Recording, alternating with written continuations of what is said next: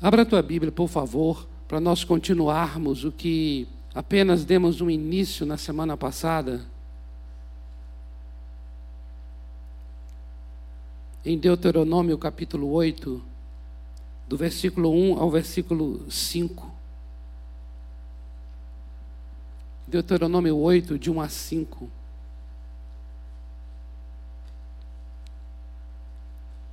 Nós estamos chegando ao final de 2019, nós estamos à beira de 2020. Mas eu entendo também, vocês já ouviram isso, que é mais do que uma questão de calendário. Nós estamos de fato vivendo, eu entendo e discerno isso. Creio que você também. Nós estamos à beira de transições. Nós estamos vivendo tempos assim em que eu creio em mudanças que vão ocorrer.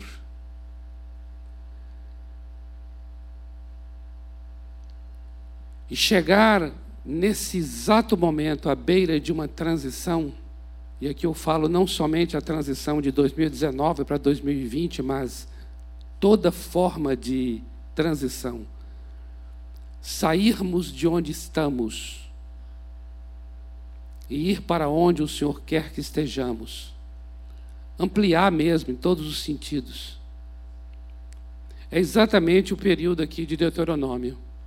Deuteronômio foi escrito num período de transição, quando o povo já estava finalizando a jornada pelo deserto e agora estava à beira da terra de Canaã, a terra da promessa. Agora eles iriam mudar radicalmente de vida porque eles não teriam mais agora que peregrinar, eles não seriam mais nômades, e toda aquela cultura de nômade ia acabar. Eles foram escravos durante mais de 400 anos, isso não é, isso não é brincadeira, não. Depois eles, por 40 anos, peregrinaram pelo deserto. Então, era um povo que não sabia ser povo, não sabia estar num local que era deles não sabia ter uma identidade nacional, não sabia ser uma etnia separada, diferenciada, não sabia ter uma casa, porque viveram como escravos, lugar do outro, peregrinaram por um deserto que não era um lugar de morada, e agora estavam indo para um lugar que era chamado de lugar deles, a casa, terra da promessa, o lar, o lugar de habitação. Então era uma transição muito profunda que estava acontecendo aqui. Deuteronômio, então, entra como aquela palavra de Deus que está dizendo assim: olha, vocês estão saindo de um lugar, indo para um outro lugar, e eu gostaria que vocês fossem para esse outro lugar com essa palavra no coração de vocês. Então, semelhantemente, estamos trazendo agora aqui nesse tempo, não somente final de 2019, início de 2020, mas também entendendo um tempo em que estamos saindo de um lugar de, de uns hábitos que nós criamos e estamos indo para, para, para hábitos novos. Amém? Olha só, problema velho que fique para trás. Eu quero problema novo. Aí você vai dizer: Não, não quero problema nenhum, não. Não, amados, a gente vai ter problema. Mas que seja novo. Que, que, que seja novo até o problema. Não é verdade? Não estou dizendo que. Não estou. Não estou falando alguma. Não estou falando alguma coisa ruim, não. Nós sabemos que enfrentaremos momentos difíceis, mas que sejam momentos novos, desafios novos, tribulação nova. Chega de, de, de tribulação velha. E, um, e, e principalmente um caráter novo, amém? Uma mente renovada. Aleluia! Mente renovada, mentalidade renovada, visão renovada, linguajar renovado, oração nova. Amém, amados? Vamos entrar por tempos de adoração diante do Senhor, que seja, que seja um renovo para nós também. Tudo aquilo que a gente está acostumado, chegar e falar, Senhor, queremos um renovo. Em nome de Jesus. Então, esse é um tempo muito especial aqui em Deuteronômio.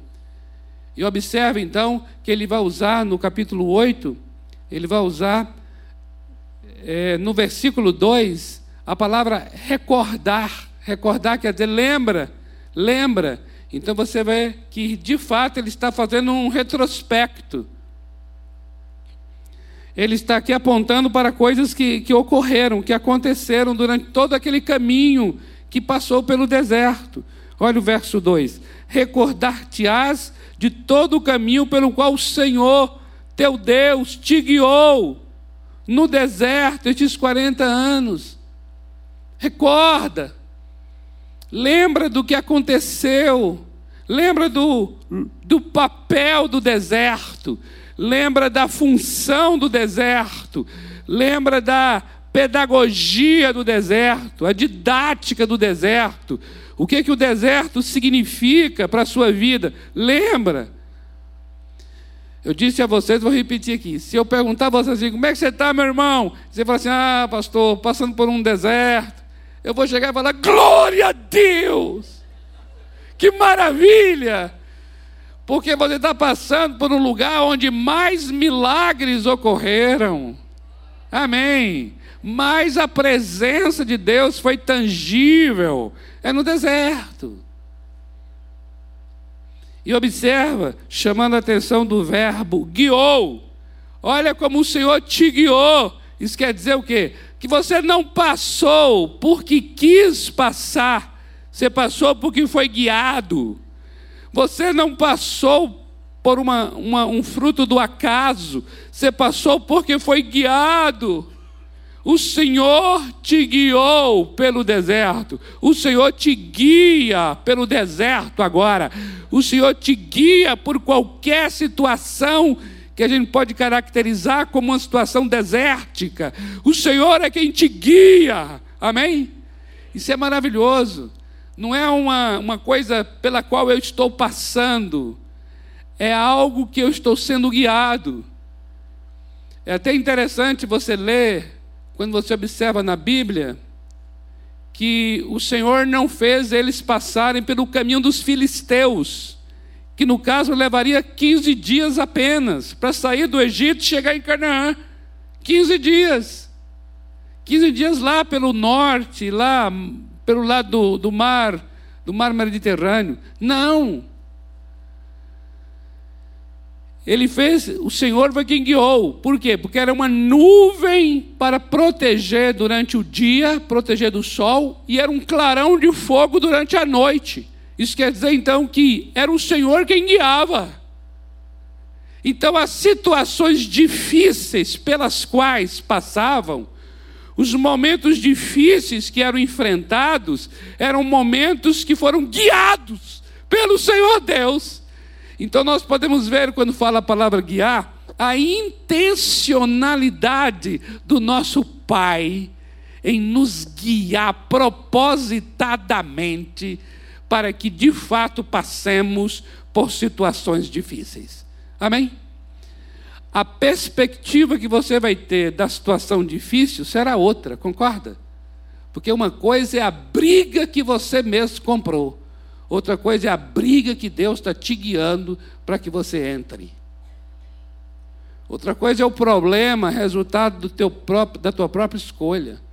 Outra coisa é o problema em que o próprio Deus intencionalmente te guiou para se encontrar diante de uma situação limite. Então isso é maravilhoso. Claro, eu falo isso é maravilhoso, mas já até contei para vocês um episódio aqui que não foi nada de maravilhoso. Eu falei, isso é maravilhoso sob o ponto de vista de que o Senhor Deus está nos guiando. Mas a situação de aflição não tem nada de maravilhoso.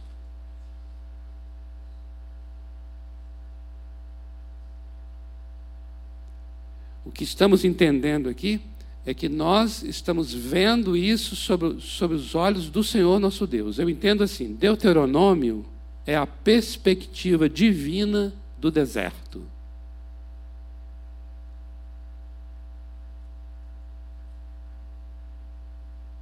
E nós temos o privilégio de ler isso como se estivéssemos ao lado do nosso Deus, vendo de cima.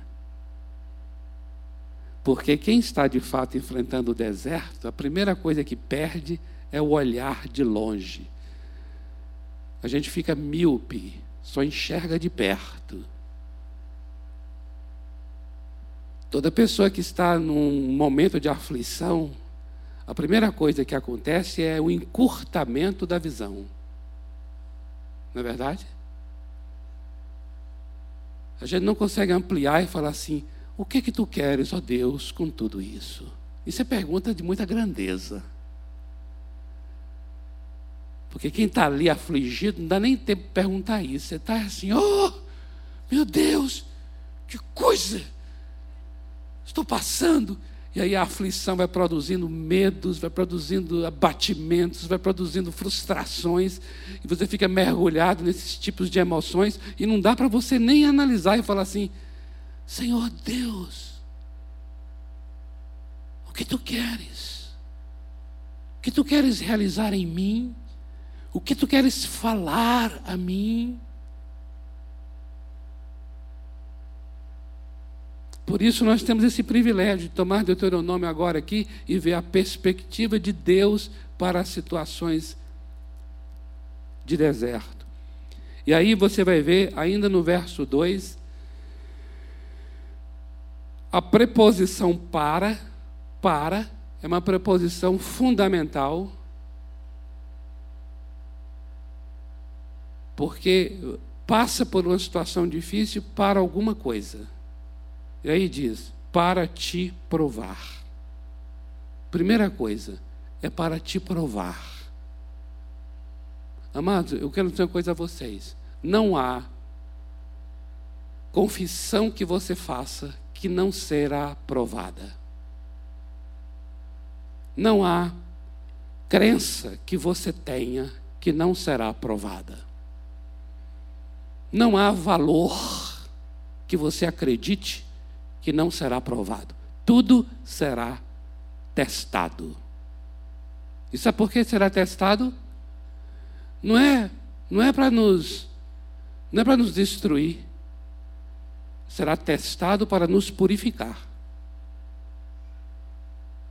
A palavra provação na Bíblia, ela vem como um, um comparativo do fogo.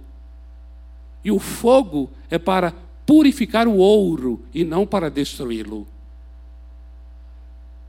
Isso quer dizer que o ouro, depois do fogo, ele fica limpo. Ele não é destruído. Isso quer dizer que o fogo do momento difícil, em minha vida, em sua vida, não vem para nos destruir, nos abater. Não vem para que a gente creia menos pelo contrário, vem para purificar nossa fé, purificar nossos princípios, nossas crenças, nossos valores. Purificar de quê? Purificar da dúvida, remove a sujeira da dúvida, da incredulidade, da desconfiança, do emocionalismo. Você começa a ver que fé, fé é passa pelas emoções nossas e não, não dá muita ligança, não. Fé não considera muito mimimi, meu e seu, não.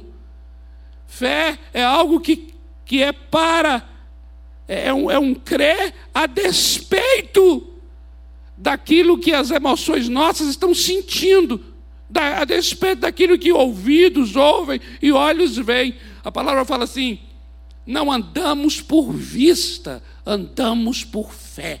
Amém? A gente é provado. Então veja que coisa maravilhosa. Que tipo de pessoa o nosso Deus está querendo depois do deserto? Uma pessoa purificada. Uma pessoa que crê, mas crê de maneira inabalável. Amados, olha, para ser inabalável, tem que enfrentar o que possivelmente te abalará.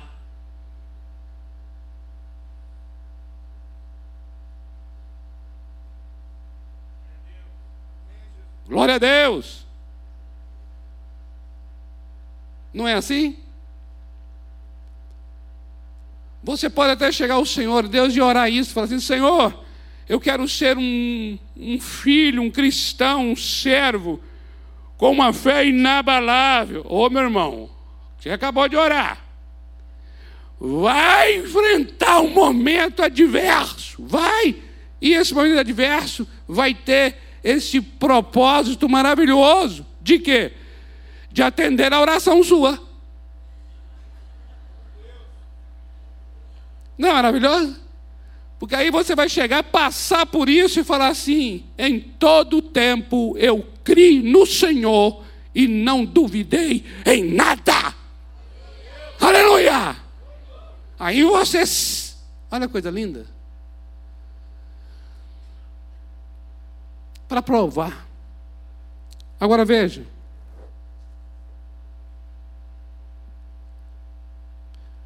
Para te humilhar.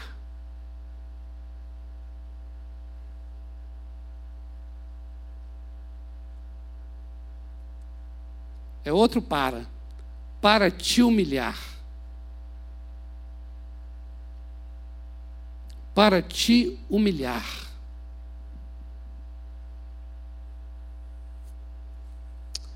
Amados, eu já sabia, mas nesse ano eu descobri uma coisa.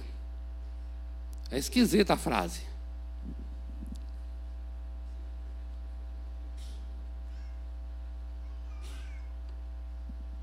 Você já sabia como é que descobriu agora? Mas é aquele tipo de coisa assim que você já sabia que estava ali, mas você tem agora a certeza.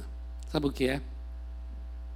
Eu tenho um ego, um ego vazio, dolorido, atarefado e frágil. Mas para eu não ficar sozinho, você tem um igual.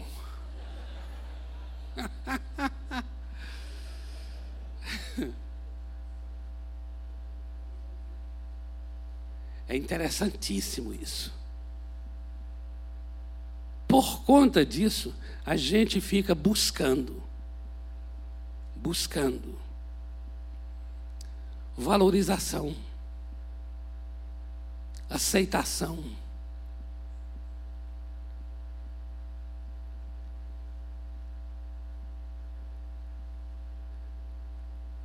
Por conta disso, uma dificuldade muito grande de sermos elogiados e maior ainda de sermos criticados.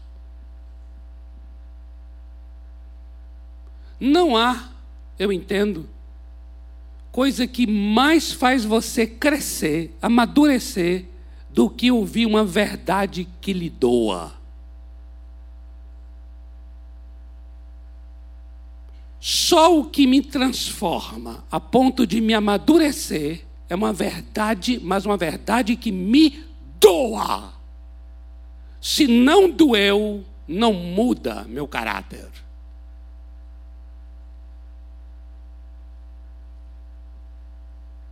Tem até um provérbio que fala isso, que melhor é, na verdade, melhor do que o beijo de um inimigo,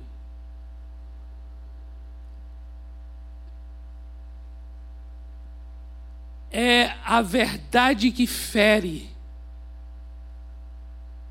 mas que vem de um amigo.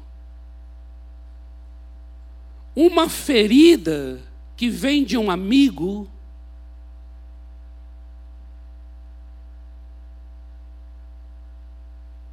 transforma a nossa vida. O beijo que vem do inimigo não transforma. Mas o que é mais aprazível é o beijo e não a ferida.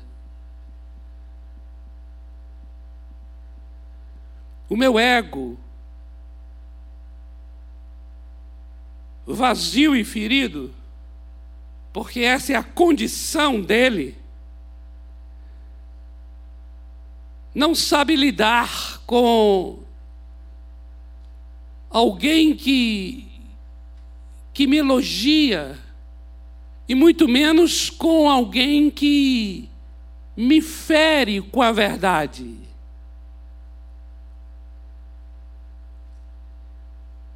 Aí você vai dizer assim: espera um pouco. Se o crescimento seu, se a transformação sua, se o amadurecimento seu dependerá de uma verdade que lhe fira, e você não suportará, não suportará essa verdade por conta de um ego vazio,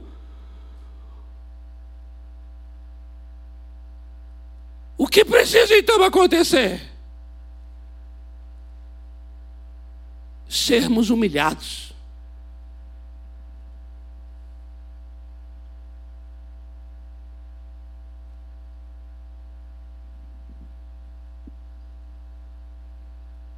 O que precisa acontecer? Eu e você sermos guiados por Deus para uma situação que vai nos humilhar. E nos humilhar é o quê? Que vai expor, expor, expor a nossa condição limitada, precária. Porque quando a minha condição é exposta, a minha condição limitada, precária, vulnerável, e eu me deparo com ela, ali é a hora de me render, porque isso é ser humilhado, é eu ser colocado frente a frente com a minha condição precária, limitada, limitada.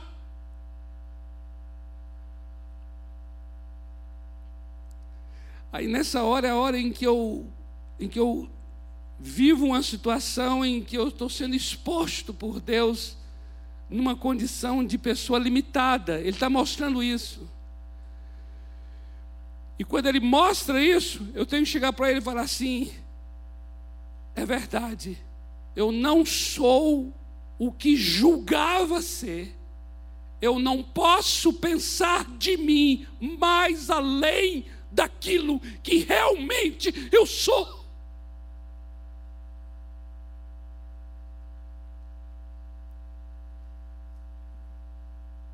E aí eu vou ser o quê?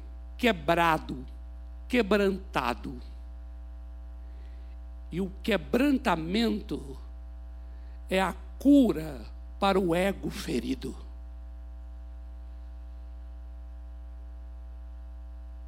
Uma pessoa quebrantada é uma pessoa que suportará a verdade que fere. Uma pessoa quebrantada é uma pessoa que pode ser amadurecida, porque ouvirá a verdade e se renderá a ela.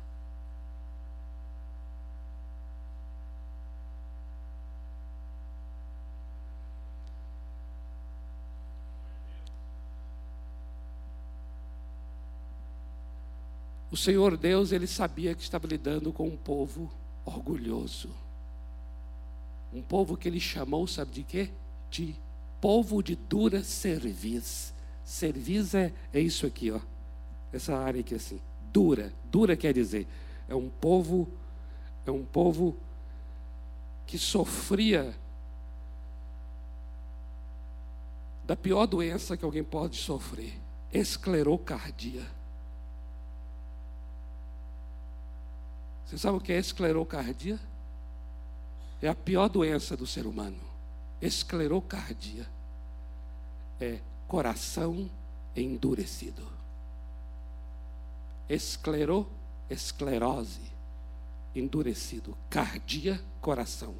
Coração endurecido. Deus sabia que estava lidando com um povo assim. Era um povo de dura serviço que não se dobra. Era um povo que tinha o seu ego ferido, vazio. E Deus sabia que esse povo não era um povo que teria condições nenhuma de conquistar a terra da promessa. Por isso, precisava passar por um deserto. tirou tudo que o povo tinha. E agora, o que eles iriam comer, comer, beber e vestir, dependia exclusivamente de Deus.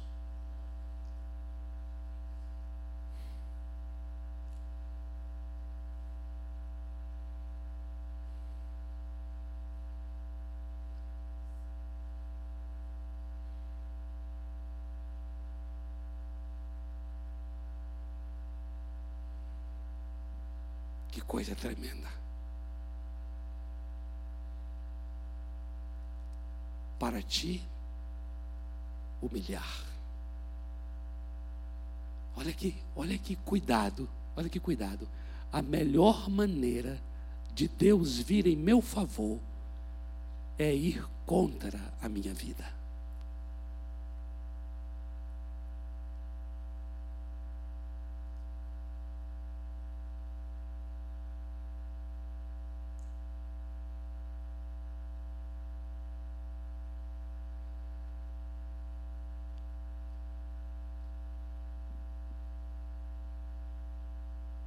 Que coisa.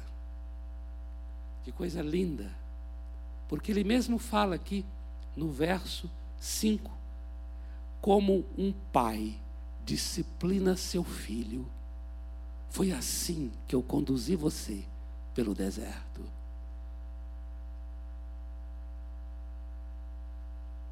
É uma relação de pai e filho. E ele diz: para te provar, para te humilhar, e ao fazer isso, o que, que ele está querendo? Para saber o que estava no teu coração.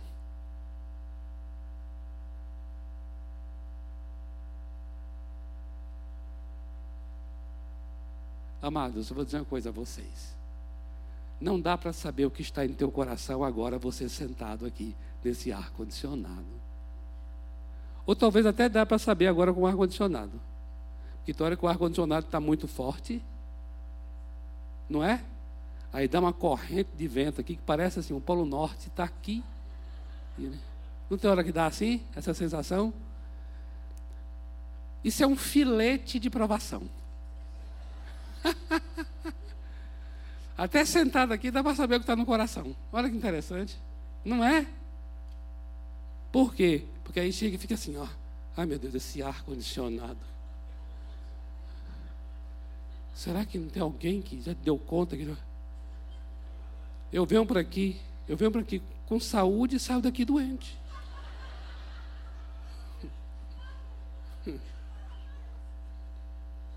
Ou então não tenho ar. Deus do céu, está um forno. Aí querem que eu adore a Deus. Como é que eu adoro?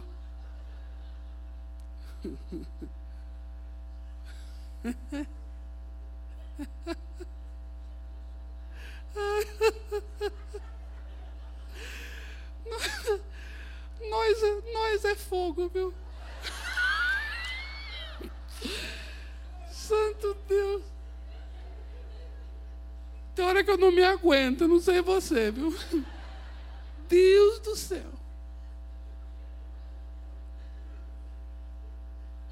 Amados, não tem coisa mais linda não tem coisa mais linda, e eu vou dizer, não tem coisa mais libertadora, e eu vou dizer, não tem coisa que mais coopera para o amadurecimento do que você se saber, se conhecer. A capacidade que você tem de ser transgressor. Porque para mim a coisa mais tremenda que existe é o reconhecimento, é assumir aquilo. Para isso precisa realmente saber. E é interessante essa pedagogia do nosso Deus Pai, porque Ele é Deus Pai aqui nos conduzindo pelo deserto. Para quê? Para saber o que está no coração. Se ele vai pelo caminho de 15 dias, que era o caminho chamado dos filisteus, não dava para saber o que estava no coração do povo porque era um caminho mais confortável. E em caminhos confortáveis não se coloca de fato o que está guardado no coração. Aí vai por um caminho que é muito mais extenso, e muito mais íngreme, e muito mais difícil. E são nesses caminhos difíceis que o coração é exposto.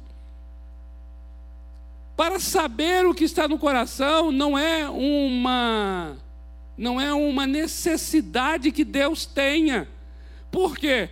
Porque o próprio Salmo 139 diz que antes que venha uma palavra que você fale, o Senhor Deus já conhece. Então, se ele já conhece a palavra antes de ser dita, ele não necessita de saber o que está em meu coração.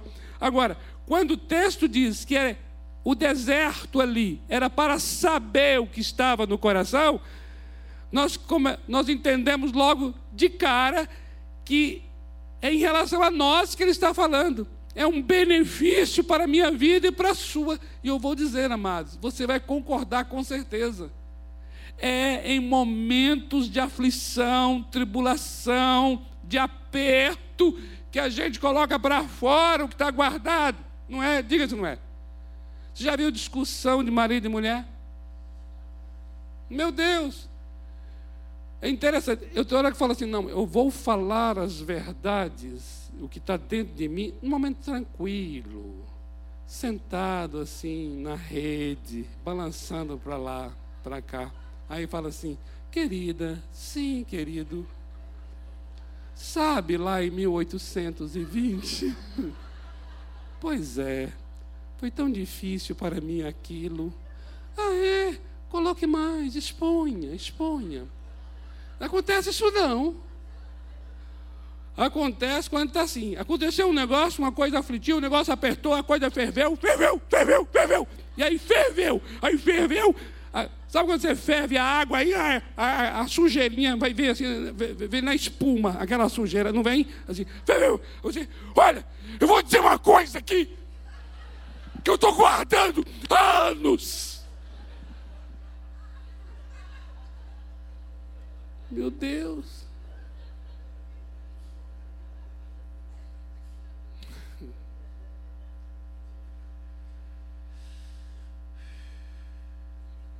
Eu não sei se você tem essa sensibilidade para se ver em momentos difíceis. Você consegue se ver num engarrafamento? Você é capaz, assim, está tá ali no trânsito, aí você, uma, aquela coisa quase que, assim, muito comum que ocorre, aí você, aí, aí você não falou, não fez nada, mas você sabe que aguentou até onde pôde para controlar, aí sossegou, foi embora. Você consegue depois olhar para você e falar: veja que interessante. Eu não falei, não xinguei, mas houve vontade de xingar que me deu. Aí você começa a pensar assim: mas será que essa vontade já não é mesmo? Aí você começa a pensar sobre você. Será que essa vontade já não está indicando que eu preciso de mudança? Ou será que uma árvore só será considerada pé de manga se. só será mangueira se tiver fruto?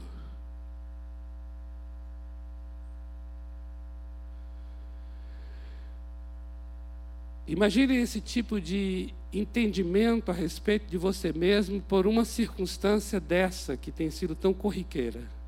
Agora imagine tantas outras situações. Você consegue se ver na sua incredulidade? Você consegue se ver no medo? E ver o medo tão presente no seu coração? Você consegue se ver na sua carnalidade, no seu pensamento maligno, carnal. Você consegue se ver? Porque eu entendo, amados, a maravilha desse deserto é chegarmos a essas experiências. Não faz sentido passar por tudo isso e depois continuarmos as mesmas pessoas de sempre. Por isso que eu disse: precisamos de problema novo. Não adianta vir para 2020, ano novo, e a gente está com as mesmas situações de sempre. Por isso nós temos o privilégio de olhar aqui e falar assim: olha só, olha só porque esse momento difícil me ocorreu. É para saber o que estava em meu coração.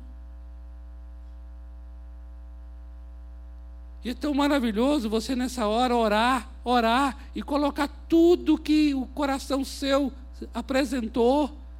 O coração nos fornece motivos profundos de oração. É o nosso coração que alimenta o nosso tempo de oração com o nosso Deus. Olha que tremendo você chegar diante dele no final do dia e falar: Senhor, veja o que aconteceu ali naquela manhã. Aquela pessoa falou algo assim, aquilo me magoou profundamente. Eu não falei nada, eu não expus, eu não quis defender, eu não quis provar nada, mas eu guardei aquela mágoa. Senhor, estou aqui diante de Ti para dizer, Pai, eu fiquei profundamente magoado e já está crescendo dentro de mim um ressentimento, um rancor, em que eu não quero nem agora nem aproximar daquela pessoa, Deus. Olha que coisa extraordinária, uma coisa linda, amados. Você chegar diante do Senhor e colocar isso, porque a situação aconteceu e a situação mostrou o que estava em teu coração, e você agora orou o que estava em teu coração ao Senhor. E olha, vou dizer uma coisa: é terapêutico você falar da tua dor. É terapêutico você é, verbalizar a tua vergonha diante de Deus, verbalizar a tua dúvida, verbalizar a tua injustiça, verbalizar o teu medo, verbalizar o teu pecado. Isso já produz em si mesmo uma libertação, uma redenção. Quando ele está dizendo aqui, é para saber o que estava em teu coração, ele está dizendo, ó, é para que você saiba o que está dentro de você, meu filho. É isso que o Senhor está falando. Ele está dizendo, olha, você passou por esse momento para que você saiba o que está dentro do teu coração, filho. Olha que lindo. E por último, é para, conforme está aqui no verso 4, é para te dar a entender que nem só de pão viverá o homem, mas de tudo que procede da boca do Senhor. Observa isso. Observa esse final. Que coisa linda esse final. Ele está dizendo: ó, é para te provar, é para te humilhar, é para você saber o que está em teu coração. Você veja que tudo isso tem a ver com a transformação minha. É algo para mim, para você, meu amado. E aí no final ele diz: é para que você entenda que você não vive só do teu trabalho, você não vive só do teu esforço, você não vive do que você é capaz de fazer. Você passou por uma situação difícil em que você não teve acesso, em que você não pôde fazer, porque deserto aqui é, eu te levei para um lugar em que você não podia nem trabalhar, você não podia fazer.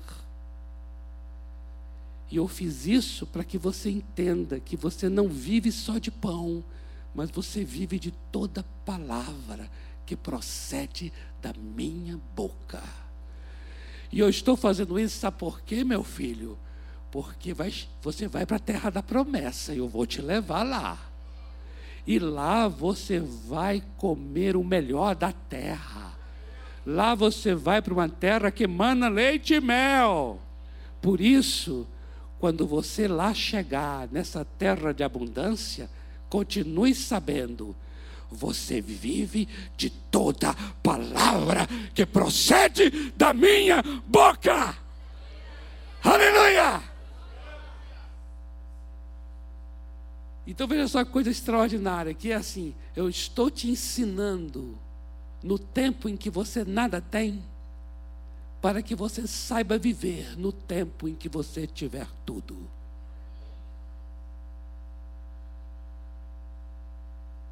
Porque eu não quero, diz o Senhor, que você me perca quando tudo você tiver. Porque se você me perder, quando tudo tiver, nada você terá.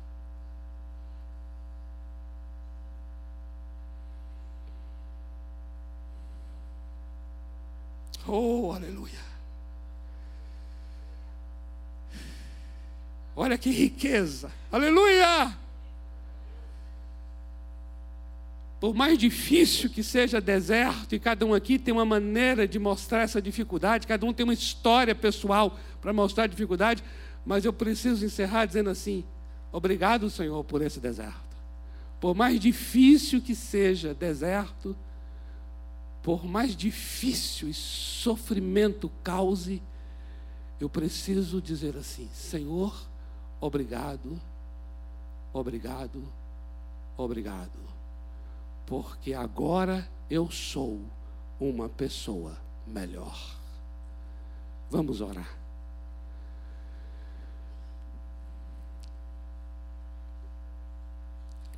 Vamos ficar em pé para nós orarmos juntos.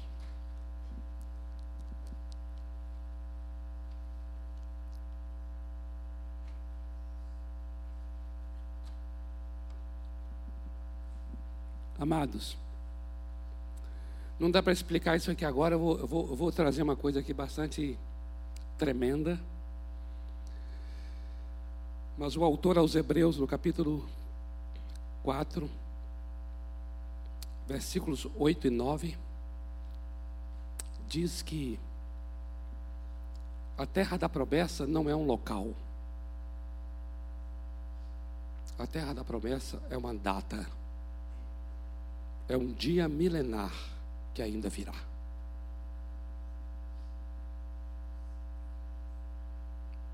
E eu creio que nós estamos à beira desse dia milenar. O eu falei não dá para explicar isso aqui agora. Recomendo a você ouvir as ministrações do pastor Jonas sobre a segunda vinda de Cristo. Vá lá no SoundCloud. Eu gosto de falar essa palavra. E ouça as ministrações mês passado e esse sobre a segunda vinda de Jesus. E aí eu quero dizer uma coisa a você. Canaã, terra da promessa, não é um local geográfico. É o símbolo de uma data, de um dia milenar. E aqui, Deuteronômio, é o momento em que o povo estava à beira da terra da promessa. O que para nós hoje é à beira desse dia que virá. Então, por isso, é muito oportuna esta mensagem. É profética. Por isso, eu queria muito que você estivesse atento, atento para o que está sendo revelado do seu coração nos momentos difíceis da sua vida. Porque, olha, Deus não é apressado, mas Ele tem pressa. E não dá mais para a gente ser igual o que fomos em 2019. Amém? E para e ter uma mudança, eu tenho que saber o que está no meu coração. Pai amado, em nome de Jesus,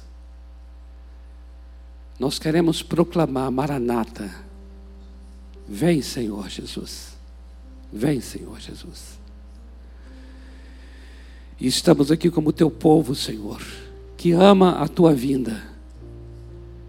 E nós queremos hoje, nesta noite, estamos aqui no meio do mês de dezembro, estamos encerrando um ano, iniciando um novo ano. E eu entendo que tudo está transicionando também em todas as áreas, Senhor. Por isso eu oro agora por um povo que receba a tua palavra. No dia em que ouvirdes a voz do Espírito Santo, não endureça o teu coração, ouça a palavra. Renda-se ao que o Senhor Deus está te falando. Oh Deus, oh Deus, oh Deus como um pai que guia seu filho, como um pai que disciplina teu filho, o Senhor nos guia e nos disciplina. Vem agora, Senhor, vem agora, Senhor. Toma cada vida, toma cada história, toma cada coração neste lugar, Senhor. Não sei quais são os desertos, os momentos difíceis, uns pequenos, outros longos, uns mais escassos do que outros. Mas cada um de nós passa, numa medida ou noutra, por situações muito difíceis, Senhor. Nesta noite eu oro e abençoo, em nome de Jesus. Dai-nos sabedoria para esses tempos difíceis. Não queremos que sejam tempos desperdiçados, não queremos passar por eles e, e nada acontecer conosco, e ter que depois enfrentar as mesmas coisas e ficar andando em círculo, andando em círculo. Não, Senhor. Queremos avançar para a terra da promessa. Queremos andar de modo linear. Queremos olhar para frente, andar para frente, Senhor. Oh Deus, em nome de Jesus. Só o teu Espírito pode nos convencer do pecado, da justiça, do juízo. Só o teu Espírito pode nos mostrar o que está em nosso coração nesses momentos difíceis. Toma agora cada momento, cada pessoa neste lugar, porque, Pai, eu sei o que, o que importa para o Senhor não é nem a situação difícil, mas é o nosso coração no meio dela. O que mais pesa para o Senhor não é o problema, mas sou eu, é a minha vida no meio dele. Oh Deus, esses problemas passarão, esses desertos ficarão para trás, 2019 vai embora mas a nossa vida permanece. Quem nós nos tornamos vai continuar. Deus, em nome de Jesus, queremos ser sábios diante desses momentos difíceis, queremos receber a tua palavra, queremos entender que o Senhor está nos levando para nos humilhar, para nos quebrar, nos quebrantar, para que esse ego dolorido, vazio, atarefado, frágil, ele seja quebrantado pelo Senhor. Queremos receber as verdades do Senhor e queremos ser transformados por essas verdades, queremos nos tornar pessoas de muito mais caráter, de muito mais fé, de muito mais experiências contigo, crescendo na estatura do varão perfeito, Cristo Jesus. Oh Deus, oh Deus. Tu és o oleiro de cada vaso neste lugar. E o oleiro coloca a mão no vaso, o vaso roda, o vaso roda, o vaso gira, gira, gira, gira. E o oleiro coloca uma mão fora e uma mão dentro do vaso. Oh Deus, tu estás colocando uma mão fora, trazendo e permitindo circunstâncias externas para nos cercar, mas também tu estás colocando uma mão dentro do nosso coração para ser mudado, para ser transformado segundo a tua imagem. Oh, oleiro bendito, oleiro bendito, vem trabalhando com cada vida, com cada casa, vem trabalhando com esta igreja. Oh Deus, oh Deus, oh Deus. Estamos à beira da terra da promessa, estamos à beira de tempos proféticos. Queremos ser uma geração que entra na terra Queremos fazer parte de uma geração que reina com Cristo. Queremos fazer parte de uma geração que atravessa o Rio Jordão. Queremos fazer parte de uma geração que destrói as muralhas de Jericó. Aleluia! Queremos ser uma geração que possui a terra para o louvor da tua glória. Oh Senhor, oh Senhor, trabalha, Pai de uma maneira profunda no coração desses queridos e amados, a começar do meu, a começar do meu coração. Trabalha, Pai, nos corações neste lugar, de uma maneira linda, Pai. Linda, Pai. Eu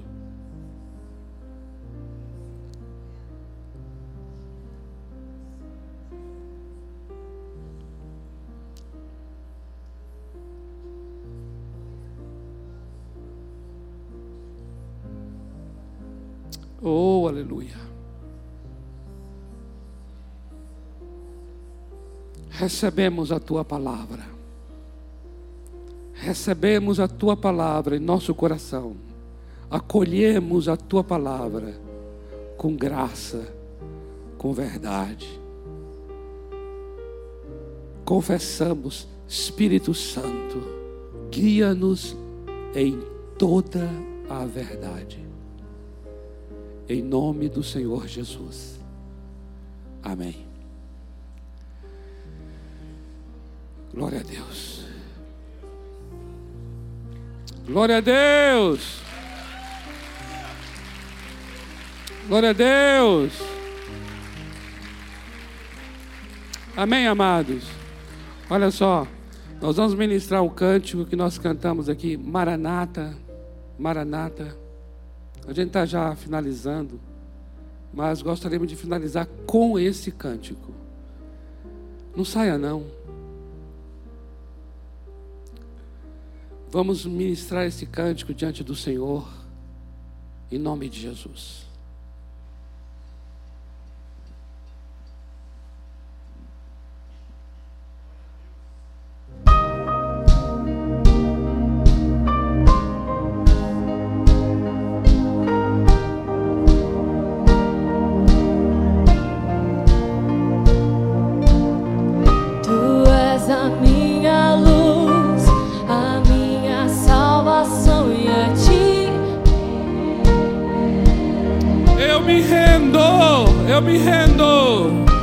Yeah.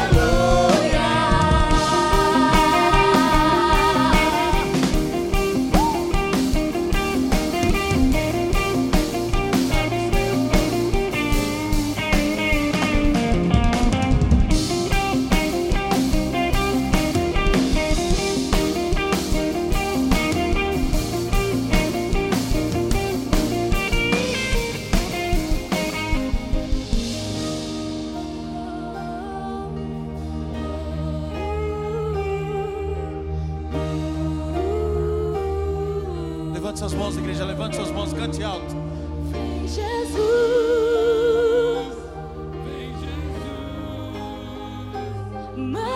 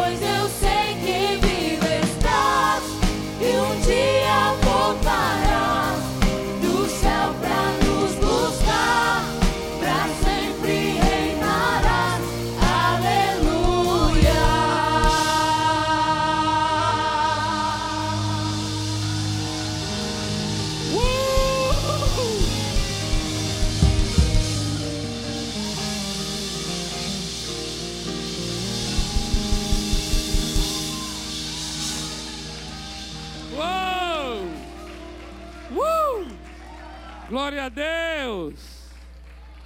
Amém, amados? Queridos, olha, não esqueça, anota na sua agenda. Em janeiro, né? Nas, nos domingos de janeiro, nós vamos estar aqui ministrando, se Deus permitir, sobre a natureza humana nas cartas do apóstolo Paulo e nos contos de Machado de Assis baseado em Mateus 3,10, que diz: O machado já está posto à raiz. E eu gostaria do seguinte: são contos, não são contos longos de Machado. Machado de Assis ele é autor de vários romances e contos. E os contos são bem mais curtos, não é? E, e eu gostaria que você pudesse ler o conto e, na medida do possível, a gente viesse para o domingo com esse conto já lido. E aí vai ajudar bastante para você compreender as escrituras sagradas aplicadas àquele conto. E o quanto a natureza humana é tratada de uma maneira tão profunda. E a imagem é mesmo de uma de um machado à raiz, porque nós estamos orando para que o que toda árvore que não foi plantada pelo Senhor em nossas vidas seja desarraigada. Amém? E também de quebra, você vai começar a amar literatura brasileira. Tá bom? Isso vem de quebra, tá bom? Então é o seguinte, no domingo dia 5, dia 5, nós vamos começar com O Espelho, é o nome do conto. Procura na internet, procura na internet. É, é simples, é fácil. O espelho. E você vai entender depois a profundidade sobre natureza humana nesse conto. O espelho, tá bom? Vai ser para o dia 5 do 5 de janeiro. Mas muito antes de Machado de Assis e antes de janeiro, a gente vai ter na semana que vem quatro cultos tremendos com a cantata de Natal. Jesus é o centro. Uhul! Não, vamos ter que dar um ru é, maior e mais coletivo. É o seguinte, ó. Domingo que vem, nos quatro cultos, nós teremos uma cantata linda aqui, dirigida pelo nosso querido Calori, que é Jesus é o centro. Uhul! Pronto, maravilhoso, tá bom? Convide mesmo, convide pessoas, né? Cantata em Natal é o casamento mais perfeito que existe, não é? É e as pessoas se abrem mais para. Vai ser o coral Doxa. É, vai ser um negócio aqui lindo mesmo, lindo, lindo, lindo. E uma mensagem muito evangelística. Então, convide pessoas, tá bom? Dê um abraço a essa pessoa que está próxima de você aí. Muito obrigado pela sua vida. Uma semana linda, uma semana linda de Deus guiando a sua vida em nome de Jesus.